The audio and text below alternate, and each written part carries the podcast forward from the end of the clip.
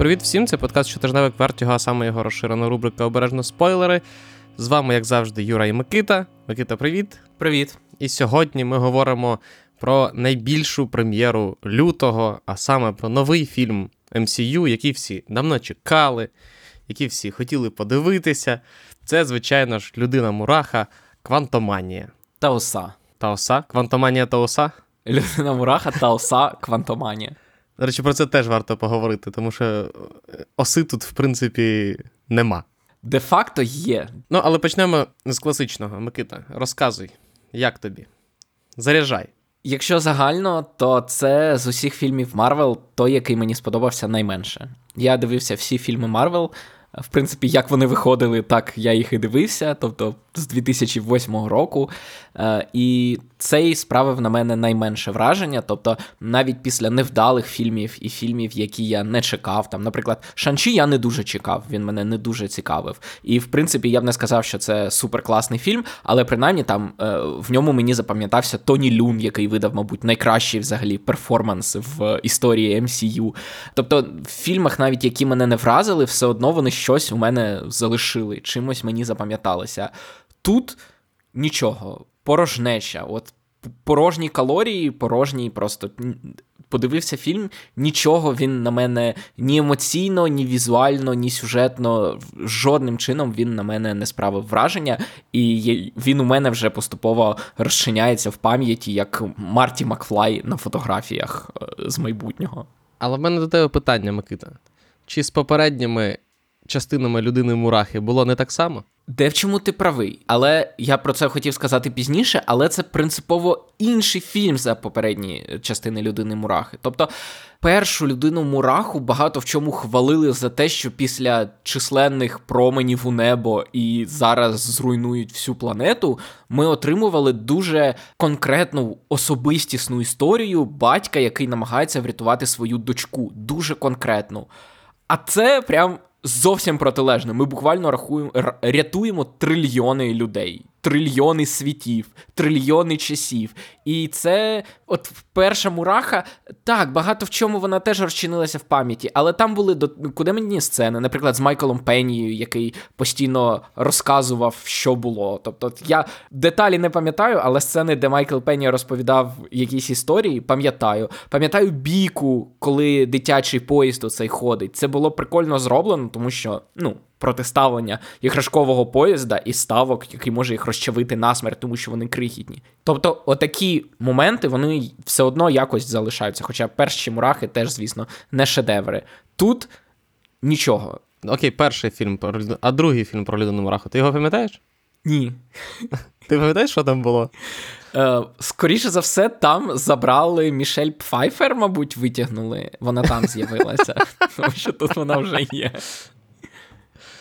Я просто перед тим як поговорити конкретно про цей фільм, хотів би якраз проговорити про те, що людина Мураха займає особливе, е, особливу позицію в MCU. Е, тобто, кожен інший герой, скажімо так, який отримував свій е, сольний фільм, він якимось чином мав нести на собі MCU.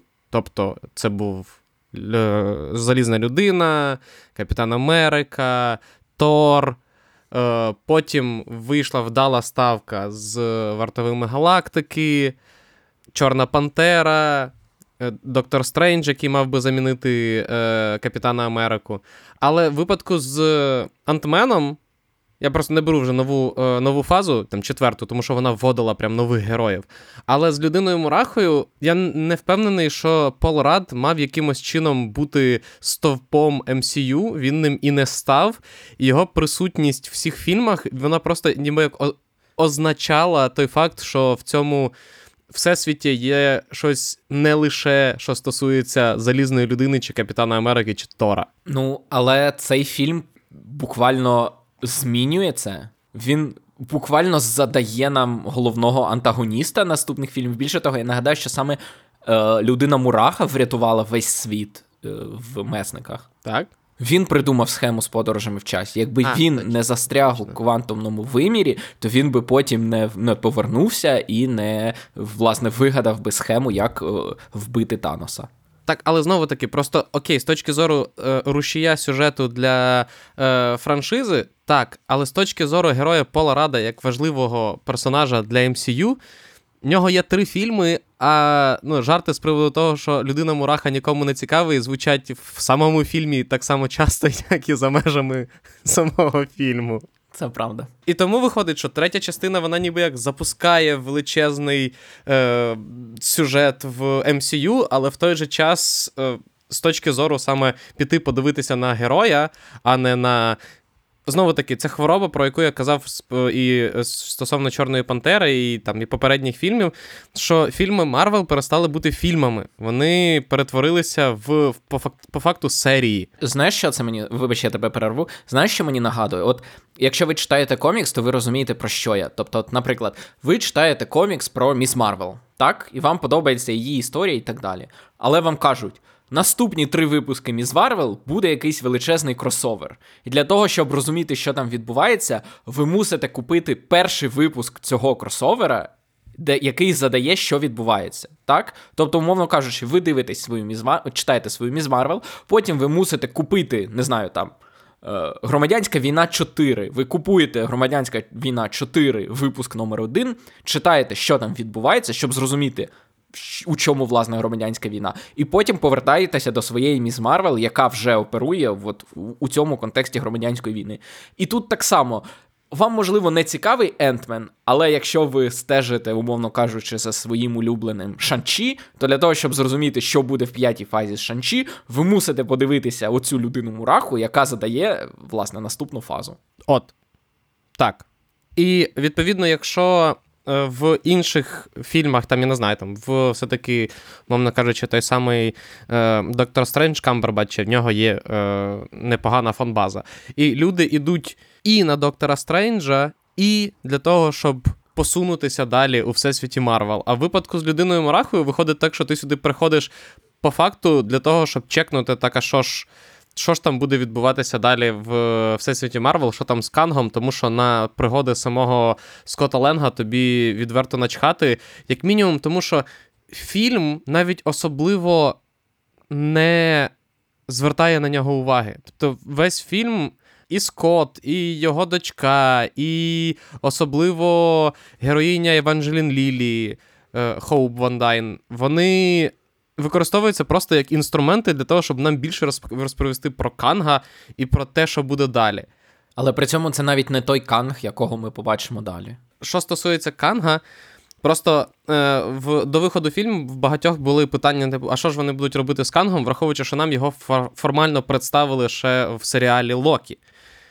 І всі казали, ну не будуть ж вони їх його ще раз представляти. Але ні, нам, ну, типу, вони зробили все для того, щоб люд, людям було не потрібно дивитися Локі і розуміти, хто такий Канг. Це правильно, тому що ну, дивно змушувати людей стільки уваги приділяти MCU.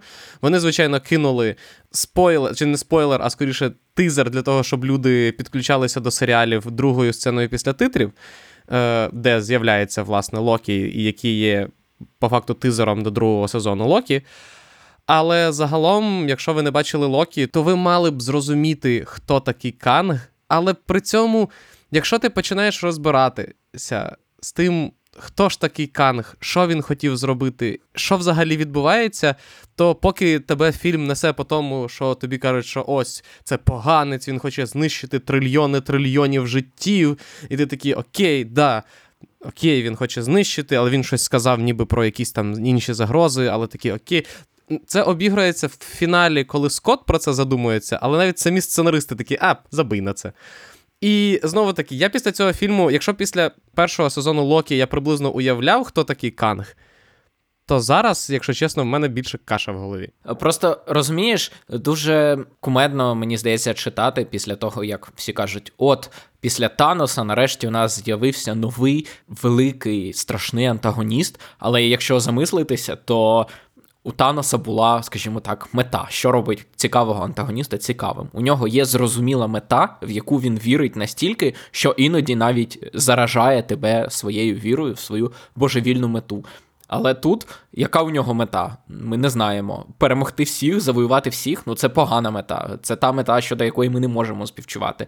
А те, що він каже про те, що далі вас чекає щось настільки страшне і загрозливе, ну то воно не сформульовано. Ми не можемо цього боятися. Ми цьому не віримо до кінця, тому що ми реально маємо повірити поганому герою, який каже, що якби не я було б все набагато гірше. Ну але він поганий герой. Ну, ми не віримо йому в чому загроза, в чому страх? Я не розумію. Тому навіть після того, як негативні рецензії на фільм кажуть, але принаймні ми отримали загрозливого антагоніста. Я зараз кажу не про гру Джонатана Мейджорса, а саме про Канга як внутрішню світову загрозу. Я б не сказав, що ми отримали там справді складного, важкого, страхітливого антагоніста. Ні, це просто імператор, який хоче всіх захопити. Абсолютно, тим більше, що якраз Канг в Локі він був класним складним антагоністом, який е, був персонажем, який, якщо я не помиляюся, винищив всі альтернативні всесвіти і залишив тільки один оцей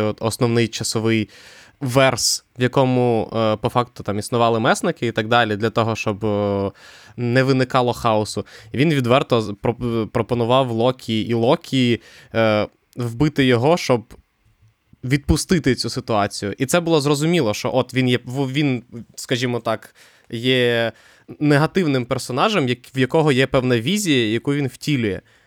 В цього ж Канга, якого ми бачимо тут, так і не зрозуміло. Тобто нам показують, що він говорить про те, що ніби як е, без нього буде гірше, але він навіть не проговорює чому. От навіть просто він не проговорює. Якби він конкретно сказав, що я хочу не допустити Типу, я хочу повернути єдиний е, часовий там, там, типу, е, з мультиверса зробити одну, один всесвіт і все. Хоча б це було зрозуміло, що відбувається. А так він такий. Мої, типу, версії в інших світах жахливі, і тому ви не можете, типу, вам потрібно, щоб я вибрався. Так а що ти з ними будеш робити? Ти мені поясни. Ну, я так і не зрозумів. Так, і ми просто одразу говоримо про антагоніста і про його версії. Ми якось з кінця зайшли. Ти взагалі не сказав, як тобі фільм. Мені фільм насправді. Е... Сподобався. Прекрасний. Дуже дуже, дуже, дуже сподобався. Він задає солідну планку для е, Всесвіту Марвел, тому що для мене людина Мураха завжди була був фільмом, який мені був. Ну, типу, він просто існує. Тобто, що ти можеш сказати про цей фільм? Я не знаю. Ну він є, його зняли. Він пройшов в кінотеатрах, він заробив гроші. Тобто, в мене ніколи ні перша, ні друга людина Мураха не викликали хоч якихось почуттів, щоб ти сказав, це поганий фільм. Я не знаю, він не поганий фільм був. Там перша, друга людина Мураха. Ти не можеш сказати, що він прям поганий фільм. Чого? Ну, десь банальний, десь ще щось. Ми говоримо про фільми Марвел. Цей фільм вже можна сказати, що він поганий фільм. І враховуючи, що ми говоримо про фільми, які завжди е, залишали мене максимально амбівалентним, то це планка. От, От що я можу сказати про цей фільм. І найбільш прикре це те, що він намагається. Ну, по-перше, це чиста наукова фантастика. Навіть якщо Капітан Америка, умовно кажучи, ще намагався там е, здаватися там політичним трилером колись, колись історією кохання між, звісно, Кепом і Бакі. А, але... Романтичною комедією. Але це от чистий сайфай, але при цьому супер банально примітивний вторинний сайфай. І це, от від початку до кінця, ти бачиш, що це зоряні війни. Це просто зоряні війни, тільки в іншій обкладинці. І це я розумію, що там е, багато людей, які зараз в Америці роблять кіно, е, для них зоряні війни це були, скажімо так, те, що їх сформувало взагалі як творчих людей, але ж не настільки, щоб знімати їх ще раз у всесвіті Марвел. Або це прям Канг, це той самий імператор Палпатін. Там є такі самі штурмовики, тільки замість білих чорні. Там є такі самі кантіни, тільки в них музика здається трошки інакше. Там навіть персонаж Лендо є, тільки його грає Біл Мюррей, тому вони з whitewash или Лендо Калріссіана. Це правда. Але давай просто поговоримо про слона в кімнаті, якого всі, в принципі, помітили, але ми маємо про нього поговорити.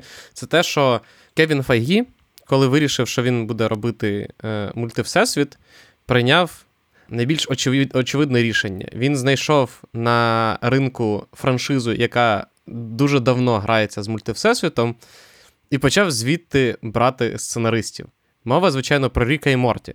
Але проблема з Ріком і Морті, не проблема, точніше, ситуація з Ріком і Морті в тому, що на чолі Ріка і Морті стоїть Ден Гармон, який контрол-фрік і абсолютно неадекватна людина, але він про це знає.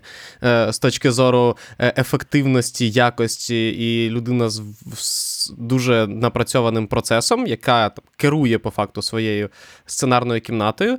І є сценаристи, які йому там пишуть в скриньку ідеї. Мені здається, це десь виходив навіть матеріал про про цю от їхню скриньку, про те, що в них перед кожним сезоном, тобто в, в банальну там скриньку з-під взуття, в коробку з-під взуття скидаються там безліч ідей, які написані на клаптику паперу. Вони можуть бути абсолютно рандомними, там на зразок, там, я не знаю, мурахи розвиваються в цивілізацію четвертого рівня, там, чи ще щось, чи ще щось. Потім Гармон все це, типу, витягає е, всі ці листочки і починає розкладати їх в серію, і за допомогою сценаристів писати ці серії. Фаї взяв сценаристів, за допомогою яких Гармон пише Ріка і Морті, і дав їм можливість самостійно написати сценарії до Доктора Стренджа, до е, Людини Мурахи, скоро будуть месники. До Локі. До Локі, так. До Шіхалк, якого теж писала сценаристка Ріка і Морті. Так, і тобто їх стає все більше, але з кожним наступним проєктом насправді можна побачити, скажімо так, де ці люди працювали з Ріком і Морті. Тому що, наприклад, в Шихалк це там ламання четвертої стіни, в які, в які, яке в певних моментах воно цікаве, але воно абсолютно не контрольоване, і видно, що не було людини, яка сказала, оце хороша ідея, оце погана ідея. Робота з мультивсесвітом точно так само, так само, як і в цьому фільмі, в людині Мурасі. Тут є півтори хороші ідеї. Е, які можна було б розвинути там в серію, частину серії Ріка і Морті. Але для повноцінного продукту цього не вистачає. І судячи зі всього, наступні скільки там 5 років ми будемо продовжувати споживати оцей недорікімортівський підхід в всесвіті Марвел. Просто розумієш, у чому річ? Просто Рік і Морті це, скажімо так. Е, я зараз буду звучати як копіпаста з Reddit про те, що Рік Морті це для інтелектуальних людей. Але але Рік і Морті, він же ж не просто відігрує тропи, він же ж їх якраз деконструює або якось перевертає. Тобто він не грає їх один в один. Для того, щоб, mm-hmm. ну, грубо кажучи, зоряні війни вони задають тропи, вони їх відігрують один в один. Все, що ти робиш після цього, ти маєш або повторювати те саме, що було в зоряних війнах, або якось його видозмінювати. Відповідно, Рік і Морті він бере якийсь троп і вивертає його. А тут таке враження, що тропи є, але вивертання їх нема. І вони просто нашаровуються одна на одну. Там немає. Розумієш, що мене розчаровує? Тобто, ми переходимо на квантумний рівень. Тобто, що це таке? Чи означає це, що це рівень між кварками, умовно кажучи? Тоді, чи є там молекули повітря? Як вони спілкуються от в цьому радіо? Через Bluetooth чи через радіохвилі? І невже там радіохвилі вони теж зменшують? Ну тобто, я розумію, що ти маєш прийняти правила гри. Так, тобто тобі кажуть, от є такий світ, і не замислюйтеся, чому на квантумному рівні все таке саме, як на глобальному рівні. Тобто, розумієш, це це взагалі страшний е, сон або навпаки щасливий сон фізика. Просто, якщо ви знаєте, то зараз фізика на найвищому рівні, на рівні е, загальної теорії відносності, і фізика на найнижчому рівні це по суті дві зовсім різні науки. І он, вони працюють за абсолютно різними законами. так? Тому, власне, потрібні всі ці гіпотетичні теорії струн і так далі, як спроби примирити фізику на от суперглобальному рівні релевантних швидкостей, і, е, точніше, релятивістських швидкостей, і на рівні кварків, е, глюонів, міонів і так далі.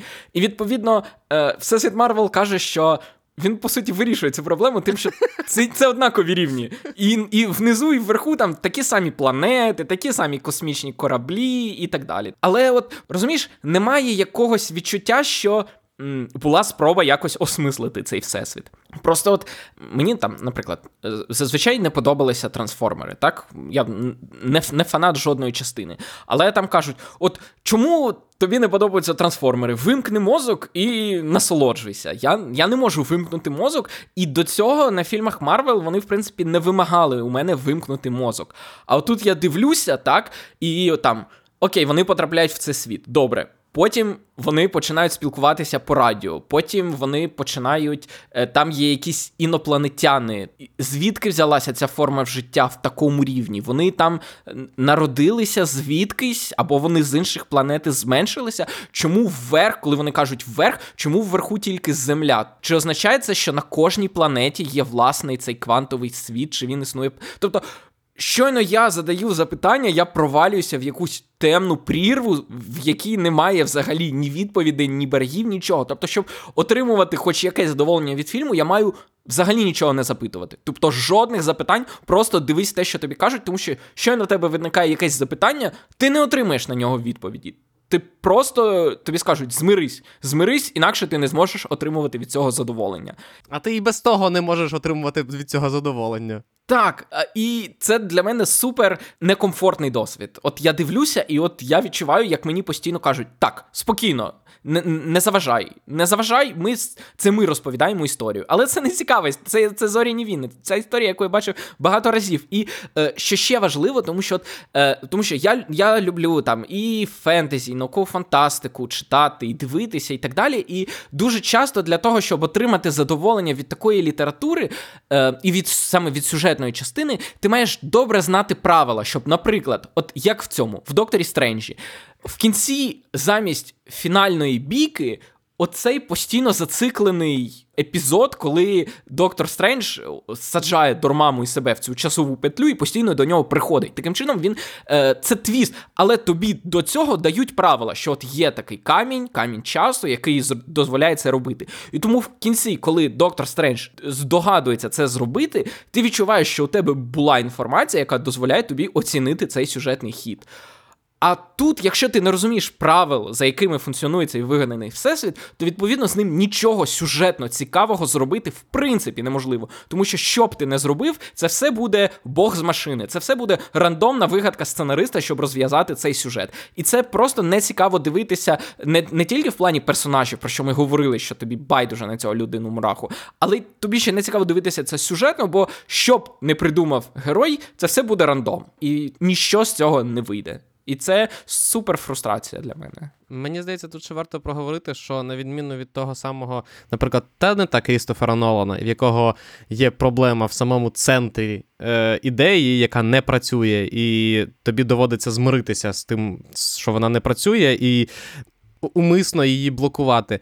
Але в Тенеті хоча б е, є там певна спроба візуально обіграти якісь закони, які нам розповідають, і там є ці зворотні е, переслідування, там спроби якось зіграти на тому факті, що час іде в іншу сторону, і люди мають можливість подорожувати там в часі і так далі, і тому подібне. То просто от ти говориш про те, що нам не пояснюють, як цей світ функціонує, і так далі. І окей, якби вони не пояснювали, але вони б взяли якісь ідеї з приводу того, як може функціонувати квантовний світ, невизначений, в якому не існує простору часу. І по і до речі, сорі, просто я тебе перерву. Нам кажуть, щойно ми туди прибуваємо. Тут немає часу і простору. А потім всі такі: Дженет, ти тут була, а потім тебе не стало, а тепер ти знову тут з'явилася. Знаєш, що це означає? Якщо вона там була, потім її не стало, а тепер вона з'явилася. Це означає, що там є час, в якому вона колись була, а потім не стало, а потім з'явилася. І це буквально в одному реченні. І тепер полетіли в інше місце. І моя хата, да, і моя хата як там була, так і лишилася. Так.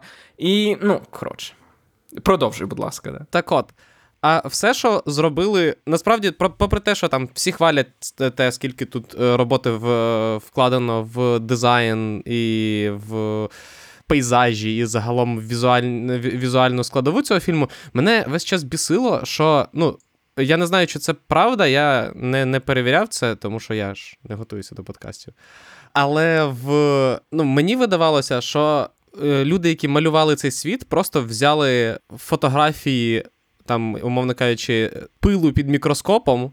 І якихось там, умовно кажучи, мікробів, мікроорганізмів, і просто стилізували його її, її трошки під космос. І воно все виглядає так, ніби ти е, дивишся на я не знаю, фотографії пилу під мікроскопом, або фотографії, я не знаю, якогось там е, столу під е, величезним зменшенням, де видно там, де частинки пилу, це вже прям ну, повноцінні міста. І через це всі ці створіння, які нагадують якихось, якісь мікроорганізми, е, через це воно все таке, ну от. в цьому стилі, скажімо так, органічне. Воно все дуже органічне. Хоча ми говоримо про світ, який лежить. Набагато глибше, ніж найменша з органіки. І через це, умовно кажучи, там є один момент, коли е, Дженет, Хоуп і. Е, Майкл Дуглас. І Майкл Дуглас, так. І Майкл Майкл Дуглас летять на цьому от скаті літаючому. І в певні моменти, коли вони змінюють траєкторію польоту і змі... з ним... з ними змінюється камера, е, ну, кут камери, складається враження, ніби в цьому світі немає гравітації. Тобто, умовно кажучи, вони міняють кут польоту, і складається враження, ніби тепер все функціонує от, от в ново... новій площині, в яку вони повернули. І на секунду я подумав: блін, а це прикольна ідея. Тобто, ну. Оскільки ми ж говоримо про абсолютно невизначений світ. А потім я такий, ні, це просто помилка була в е, в розположенні камери в один момент, тому що після цього е, все повернулося на на свій шлях. І тому, якби, умовно кажучи, цей світ вимагав від нас прийняти умовність для того, щоб, по крайній мірі, подивитися на якусь цікаву науково-фантастичну ідею, я б ще відстоював цю умовність. Але в цьому випадку нам нічого не пропонують взагалі. І тут немає жодної цікавої нової науково-фантастичної ідеї. Тобто це просто набір от тих самих пережованих тропів про імператора, про повстання, про людей, які е, намагаються щось зробити, але їм бракує лідера, їм бракує натхнення, і ну скільки можна. Ну і навіть на рівні просто самого всесвіту Марвел, що я пам'ятаю з другої частини, це те, що Скотт там збільшився, і через це в нього виникли проблеми з тим, що він не міг довго знаходитися в великому розмірі, тому що він в нього не вистачало кисню, і відповідно він ледь не відкинувся через те, що він прям збільшився. І в першій частині, коли ми говорили про коли нам говорили про цей квантовий світ, казали, що не можна надто сильно зменшуватися, тому що ти можеш провалитися в квантовну реальність і не повернутися. Тепер на це забили. Скотт зменшується навіть в квантумному вимірі для того, щоб заскочити всередину реактора. Скот збільшується до величезних за масштабами квантового виміру е, розмірів. І, знову таки, це не зрозуміло. Це через те, що вони перебувають в тому настільки маленькому е, світі, то е, ну, типу, зміна розміру вже не грає ролі. Чи як? Тому що до цього нам казали, ну, типу, Скотта Ленга були чіткі критерії того, що його суперсили могли робити, що його суперсили не могли робити. А тут просто збільшився, зменшився, збільшився, зменшився. Кайф. Я ж кажу, жодних. Ну, тобто, е, ми всі знаємо, що Всесвіт Марвел це не наш всесвіт, але там взагалі немає такого поняття, як там стала Планка, тобто там мінімальна якась одиниця зменшуєшся до квантового всесвіту, а потім ще більше зменшуєшся. А чи є всередині квантового всесвіту ще один квантовий всесвіт? Якщо треба буде, то є він там ще зме. Ну, а якщо збільшувати, от, наприклад, якщо він всередині цього всесвіту буде далі збільшуватися, чи може він головою вилізти з квантового всесвіта і встромити її між атомами вуглецю? Ну, то, я, ну, е, це ну, а це абсурд. І от пам'ятаєш, я казав, що через те, що ми не знаємо правил цього світу, тут не можна придумати класний сюжетний якийсь в кінці хід, яким герой може вирішити от свої проблеми. Угу. Тому як в кінці Скотт вирішує свої проблеми? Йому потрібна четверта цивілізація мурах, щоб здогадатися, що можна стати дуже великим. Він такий, а, точно, мурахи мені відказали, треба стати дуже великим. Він стає дуже великим і ногами чавить всю армію. Вау, оце сюжет. Просто є е, інше питання. Е, Знову таки, чому Скотт не міг збільшитися до нормального розміру? Якщо він може в квантовному в квантовному вимірі зменшуватися до ще чому він. Ну, вони всі такі, нам потрібно потрапити нагору. Так, ну, Я ж роз, кажу, ростіть. ростіть до нормального росту і, і і, все. Ну, знов таки, з одного боку, ми беремо людину, яка нібито сценарист Рики Морті, нібито має знати всі ці науково-фантастичні тропи. А з іншого боку, тут немає жодної навіть спроби зробити щось. Ні, ну він цікаве. знає. Він знає ці тропи. І він, і тому але він це їх все, один що в нього один є. відтворює так, просто. Так. Ну і через це, просто якщо говорити там про ще якісь деталі фільму, вони абсолютно дивні в тому плані, що, наприклад, е, в дочки е, Скотта є. Костюм людини Мурахи, але вона чомусь він в неї чомусь з'являється тільки посеред фільму. Тобто, коли, умовно кажучи, вони потрапляють в невідоме середовище, де можуть бути якісь небезпеки, Скотт ходить в костюмі, а вона ходить без костюма до моменту, поки за сценарієм їй в неї не з'являється необхідність вдягнути цей костюм. І ми до кінця не знаємо, чи в взагалі в героїв Майкла Дугласа і Мішель Пфайфер були костюми, тому що їм просто не потрібно було вдягати ці костюми.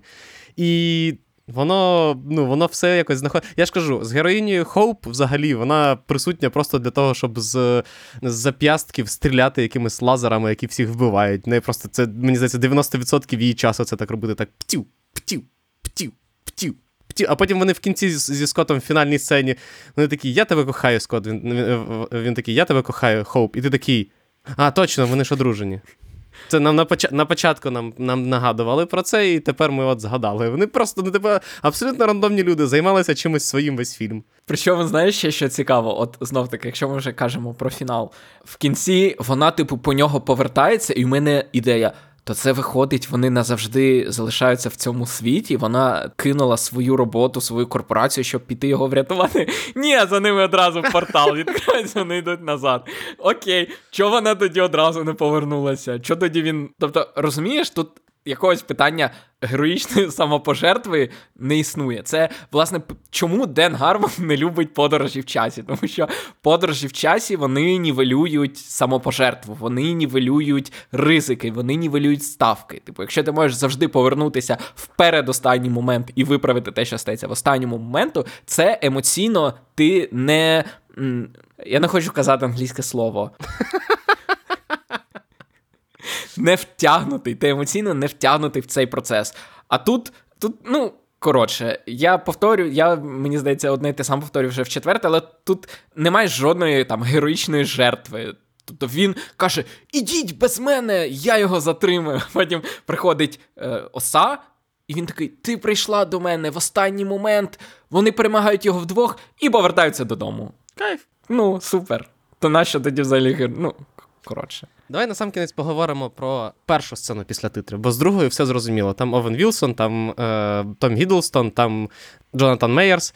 І, власне, це такий міні-тизер до другого сезону Локі. Перша сцена після титрів. Перша сцена після титрів показує мені, чому взагалі Джонатан Мейджорс погодився грати е, цю роль. Тому що е, я просто читав, і він вперше прийшов е, до Марвел. Щойно він випустився з театральної школи. Тобто він пройшов акторські курси і одразу після цього прийшов в Марвел. І вони почали планувати от цього Канга, і він відповідно він зіграє всі ролі одразу. Він зіграє абсолютно всі ролі, всі образи, і експресивних персонажів, і холоднокровних, і стоїчних, і будь-яких. Він зіграє всіх персонажів Марвел. Він зіграє в усіх перуках, в усіх костюмах, в усіх гримах. І е, як актор, я розумію, чому таке цікаво. І я радий за нього. Мені здається, він єдиний, хто отримає задоволення від п'ятої фази Марвел. Я просто коли ми якось з Сашою, мені здається, обговорювали перший сезон Локі, тому що на той момент рекаперів ще не було. Я якраз говорив про те, що цікаво, виходить, що в Джонатана Мейджорса тепер буде багато. Він, ну, Ми в різних фільмах будемо різні, бачити різного канга. І мені на той момент ця ідея здалася прикольною. Не, Нетривіальна ідея, коли в тебе один і той самий. Ну, тобто, один і той самий актор грає різних героїв, і вони не різні герої в тому плані, що я не знаю там вони клони чи ще щось, а це прям різні світи, різні мультивсесвіти, вони абсолютно мають відрізнятися і так далі, і тому подібне. Але після цієї сцени, після титрів, я подумав, як нудно буде. Тобто, мені подобається Джонатан Мейджорс, він прекрасний актор, він супер харизматичний. І його, наприклад, Канг в Локі був просто, ну от, топ. Максимально, типу, е, веселий, простий, щирий, загрозливий. Відчувалося, що він над ситуацією, зрозумілий і так далі. А перша сцена після титрів, вона ніби як мала б якось щось, я не знаю, чи то пояснити, чи щось показати, а так і не зрозуміло, що ці канги хочуть. Ну, типу, для чого вони зібралися, що вони будуть робити, чого вони заслали того канга, що взагалі ну, відбувається. Це ж є тизер. Ти ти маєш бути заінтригований. А що вони хочуть робити? В чому суть? Так, просто, І ми не знаємо. Просто розумієш, пам'ятаєш е, сцену після титрів, я не пам'ятаю після якого фільму, коли була сцена після титрів, де нам показували професора Селвіга, в якого за е, спиною з'являвся Локі, дивився на Тесеракт і казав: О, це вже цікаво. І все. Ось це був тизер. Ось тут ти такий, Дем, Локі, Тесеракт, щось от, щось відбувається. А тут, ну, тобто. В нас була інформація про те, що цього канга хтось відправив в минуле. В тебе по ходу фільму вже була якась навіть теорія з приводу того, хто це, яка не справилася. Я можу поділитися. Е, моя теорія була в тому, що месники в майбутньому фільмі, який ми побачимо, там месники щось там канга. Це вони відправили його от в цей квантовий вимір, і відповідно це як коло. Time is a flat circle, як кажуть. Але виявилось, що ні. Ні, його канги відправили. Тому так. що він найгірший з кангів або найкращий з кангів. Або якийсь з кангів. Або якийсь з них, так. Тому е, не знаю, воно просто поки що. Е, І знову таки, е, от я в який раз вже кажу про те, що Марвел страждає від того, що ти не можеш подивитися нормальний фільм, ти йдеш на цей, я не знаю, фільмовий продукт, який розповідає тобі про всесвіт. Фільмовмісний фільмовмісний, фільмовмісний продукт. продукт. Так. І просто це саме, ну, от, якщо ми відкриваємо список прем'єр Марвел цього року. Там вартові галактики ще. От, треті вартові галактики єдині, хто, е, враховуючи, що Джеймса Ганна більше в цьому всесвіті не буде. Скоріше за все, вони, можливо, закриють просто сюжетну лінію вартової галактики, і, і все, і, і ми про них забудемо. Це ще щось може бути таке менш розхристане і розмазане. А от, наприклад, з другим капітаном Марвел я собі не уявляю, що там може бути, тому що в нас є Міз Марвел, яка просто наворотила мільйон всього з паралельними вимірами, з магією, інопланетянами і так далі, і тому подібне. І друга частина Капітана Марвел явно не буде розповідати якусь якусь ком... не, не, не, якусь замкнуту історію. Вона явно буде розповідати більше про сили, про зв'язок е, Керол Денверс з Камілою Кан. І от про це все, як воно Камала. впливає. Камалою Кан, так. Як воно все впливає, там ще й Шанг-Чі десь тягнеться, тому що там вже ж виміри, вони, здається, були і в Шанг-Чі і тут. І ти розумієш, що оце от воно все буде ось це. І е, чекай, що нас ще чекає в цьому році? В цьому році все. Виходить, що з трьох фільмів цього року в нас два фільми, які розказували про все, що завгодно, крім самого фільму. І, в принципі, Чорна Пантера займалася тим саме. І вічні займалися, в принципі, тим самим. І я ж кажу, досі єдиний адекватний. е, Доктор Стрендж теж займався тим самим. Єдиний адекватний е, фільм, який ще намагався нам не вліпити е, контекст е, кіно Всесвіту, а розказати якусь конкретну історію, це був Шанг-Чі. Який постфактум, мені здається, набагато кращим, ніж він мені здався тоді, коли я його подивився. Я його подивився і такий: ну, це, в принципі, було в Чорній Пантері, це теж не дуже. А тепер я думаю, такий, хм, виявляється, він. Був зосередженим справді на своєму персонажі, на стосунках конкретно цього персонажа з його батьком, який теж був конкретним персонажем, а не якимось наляпаним е, конфліктом. Просто там, принаймні, були зрозумілі емоційні ставки. А отут кажуть: від цього залежать трильйони трильйонів життів. І ти нічого не відчуваєш. Ну, що таке трильйон трильйонів життів? Це знаєш, це просто певний больовий поріг, який ми пройшли, і коли там Танос сказав, я знищу пів всесвіту, і ти такий. Блін, жорстко. А тут такий, я ві- він там він нищить цілі таймлайни, і ти такий, що означає нищити цілі таймлайни? Секундочку. Ну, як це працює? Якщо ми, наприклад, зараз раптово обірвемо подкаст і встанемо, чи означає це, що ми знищили таймлайн, де ми цього не зробили? Не Ну, один таймлайн. Ми знищили насправді безліч таймлайнів, які могли б піти в іншому напрямку. От, от так працює ця вся штука з науковою фантастикою. А тут, ну, тут нема такого. Просто я нагадаю, якщо ви не дивилися Локі і не планували, тому що ну вже скільки рік пройшов, два роки пройшло.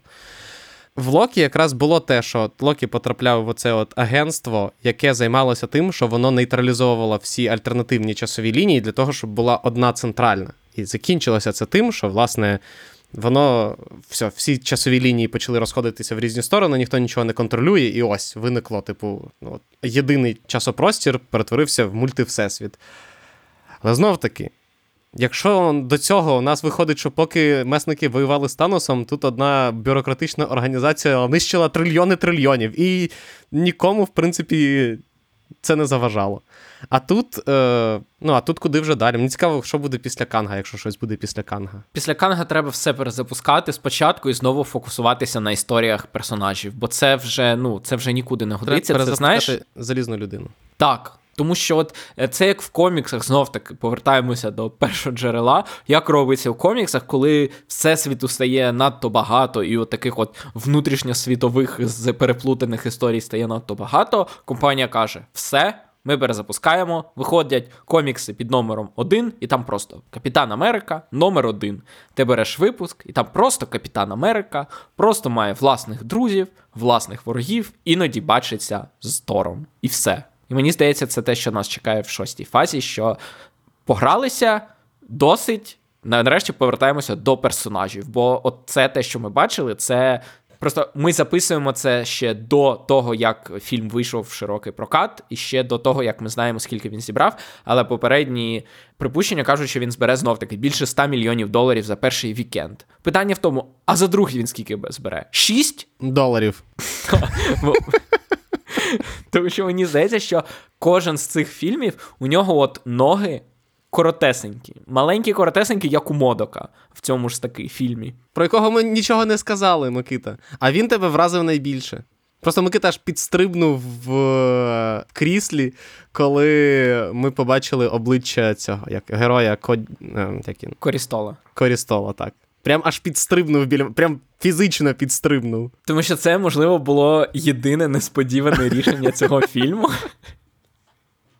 на скільки він іде? Дві з половиною години. Єдине на дві з половиною години щось несподіване. Це так, на це була реакція. Але я знов таки, от. От знов таки, ти згадав про Модока, і що про нього.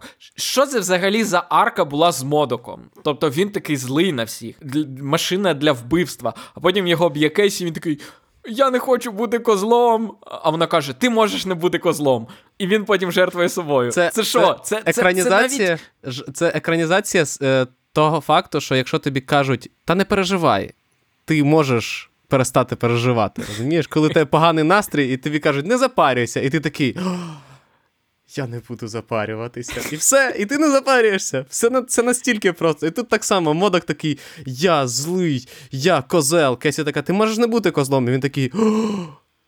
Я не буду козлом. Все, і він все. Все просто. От розумієш, це навіть серйозно сприймати не можна. І це ніби як підсвічується. В кінці у нього така псевдогеройська смерть. Знаєш, коли він такий. Це кумедна була доволі сцена, коли він такий. Я завжди мріяв померти месником, ти мій найкращий друг. І всі такі, окей, чувак, типу, помирай швидше. Але. Якби вона не мала настільки важливої сюжетної ролі, то можливо можна було б визнати, що це от суто комедійна сцена. Але він буквально без нього вони б ніколи не вбили Канга. І розумієш, і оця плутанина з дуже важливих для сюжету компонентів і якихось безглуздих ідей. Якщо це вправно робити, як, наприклад, у все завжди і водночас, то це прям супер, коли воно водночас і кумедне, і сюжетне, і прям працює на 100%. А це, от розумієш, повна антитеза цього фільму, тому що воно не працює ні так, ні так. Тобі і не смішно, і для сюжету це супер тупо. Але повернемося до коротеньких ніжок. Тут ще не варто забувати, що в Марвел взагалі проблема з ногами прокату, враховуючи, що в них е, фільм не може навіть мати довгих ніг, вони не можуть собі дозволити як аватар 5 місяців крутити один фільм, бо в них за 3 місяці виходить ще один фільм. Ну, в них он е, якого там 15 16 числа виходить Е, Людина Мураха 16 лютого, а там 1 чи там якогось 5 травня, тобто за три місяці виходять вже вартові галактики. І на той момент треба, щоб всі вже забули про людину Мураху, щоб можна було рекламувати вартових галактики. А то, ну. Люди будуть забувати, а потім вийдуть вартові галактики, а там в е, в липні, здається, вже там чи в серпні Капітан Марвел. Там взагалі ще менше часу. Я тільки зазначу, що зараз лютий, Капітан Марвел другий в липні, і ми про нього нічого не знаємо. Нічого взагалі нуль, нуль нічого. Це ненормально навіть для Марвел з їхнім дивним маркетингом. Це от. Якщо ви думаєте, що зараз стрьомно за MCU після такого фільму, той факт, що вони ніяк і нічого не кажуть про свій наступний мегаблокбастер, це ще більше має насторожувати. Ну, з іншого боку, з Тором теж було таке, що до певного моменту ніхто не розумів, його взагалі знімають чи ні. Єдине, що було, е, єдине, що давало якісь розуміння, це фотографії папараці з е, цих зі зйомок. А ніхто не знав так, що там взагалі відбувається. Ну, можливо, але от прям коротше, креативно, скажімо, вони вже виснажені, я б сказав. Подивимося, що буде далі. Угу. З приводу людини Мурахи, мені здається, сказали вже все, що могли. Угу. Більше про яку креативну е, фазу ми говоримо, коли в них фільм, четвертий фільм про Капітана Америку, Микита? Це якраз могло б бути щось нове. Новий Капітан Америка. Знову таки можемо зосередитися на персонажі. Але ні, він буде щитом битися з якимось скрулами і крі, і. Тому що там Secret Invasion паралельно виходить, Так, до речі, тому так. що там Secret Invasion. А, тю, я думаю, чому в нас не це яка після. Слухай, просто я щось ми з тобою поговорили, і просто в чому штука, яку я, про яку я не задумувався. В Marvel є чітка схема виходу фільмів. Лютий, яка вони дотримувалися там, е, почали перед пандемією дотримуватися. Пандемія, звичайно, завадила, але, але загалом лютий, травень, червень, жовтень, листопад. Тобто між лютим і травнем є хоча б 3 там, чи червнем є 3-4 місяці. Е, між е, там, мовним травнем, червнем і е, жовтим листопадом є ще там 4, е, 4-5 місяців. Зараз вже через 3 місяці виходять вартові галактики, а потім через 2 місяці після прем'єри вартових галактики виходить, виходить другий капітан Марвел. А потім півроку нічого немає. Подумав я, а потім згадав про всі серіали, які мають вийти. Ну, тому Боб Айгер і сказав, що вони будуть трошки прикручувати кран, скажімо так, з якого гроші витікають в Марвел, і буде набагато менше всього. Да, я думаю, це як навіть, якби е, прикрутити кран ще хоча б на відсоток, то можна було не звільняти ці 7 тисяч людей, які, е, яких Дісней збирається звільнити. Окей, це вже такі. Це вже не, це вже не про людину мураху. Про людину мураху ми вже все сказали. Дякуємо, що нас слухали. Дякую нашим ЗСУ за те, що ми взагалі з Микитою тут можемо говорити про щось, що вийде через 3 місяці, а то й через 5 місяців, а то й до кінця року. Е, тому підтримуємо ЗСУ, донатимо на ЗСУ, робимо все для того, щоб, по-перше, якомога більше наших хлопців поверталися з фронту живим за допомогою під підтримки, збору на дронів, на аптечки, на все, що можемо. Е, і, звичайно, що чекаємо, що якомога, скажімо так, більше фільмів у всесвіті Марвел, які рано чи пізно все одно закінчаться, побачити в світі без русні. Отак. Хотілося б, звичайно, щоб вже вартові галактики побачити в такому світі, але подивимося. Тому підтримуйте ЗСУ, донатьте, допомагайте не лише ЗСУ, але й людям, які потребують цього в час війни. Не забувайте про себе, дивіться хороше кіно. Ця фраза не зовсім стосується людини Мурахи, як розумієте, але все одно, я думаю, варто, якщо особливо фанат Марвел, треба піти подивитися, щоб зрозуміти. Треба, треба, мусите, Мус- необхідно, зобов'язані. Як там в цьому, як, як там е, наш президент казав? Через не можу. Вставай. От тут так само. Іди. Через не можу, через не хочу. Доведеться. Е, але як мінімум, ви зможете послухати, вже змогли послухати після цього наш подкаст. Сподіваюсь, воно того було варте. Тому, якщо воно того варте, підписуйтеся на, на нас на Патреоні, підписуйтесь на наш YouTube канал, підписуйтесь на е, подкаст-платформах, де ви слухаєте подкасти. Пишіть нам хороші відгуки на подкаст-платформах, а то щось нічого немає. Хорошого і поганого. Взагалі нічого немає. Тому ставте нам 5 зірочок і, і пишіть е, гарні слова, ми будемо втішені. І почуємося в наступних випусках. Па-па! До побачення.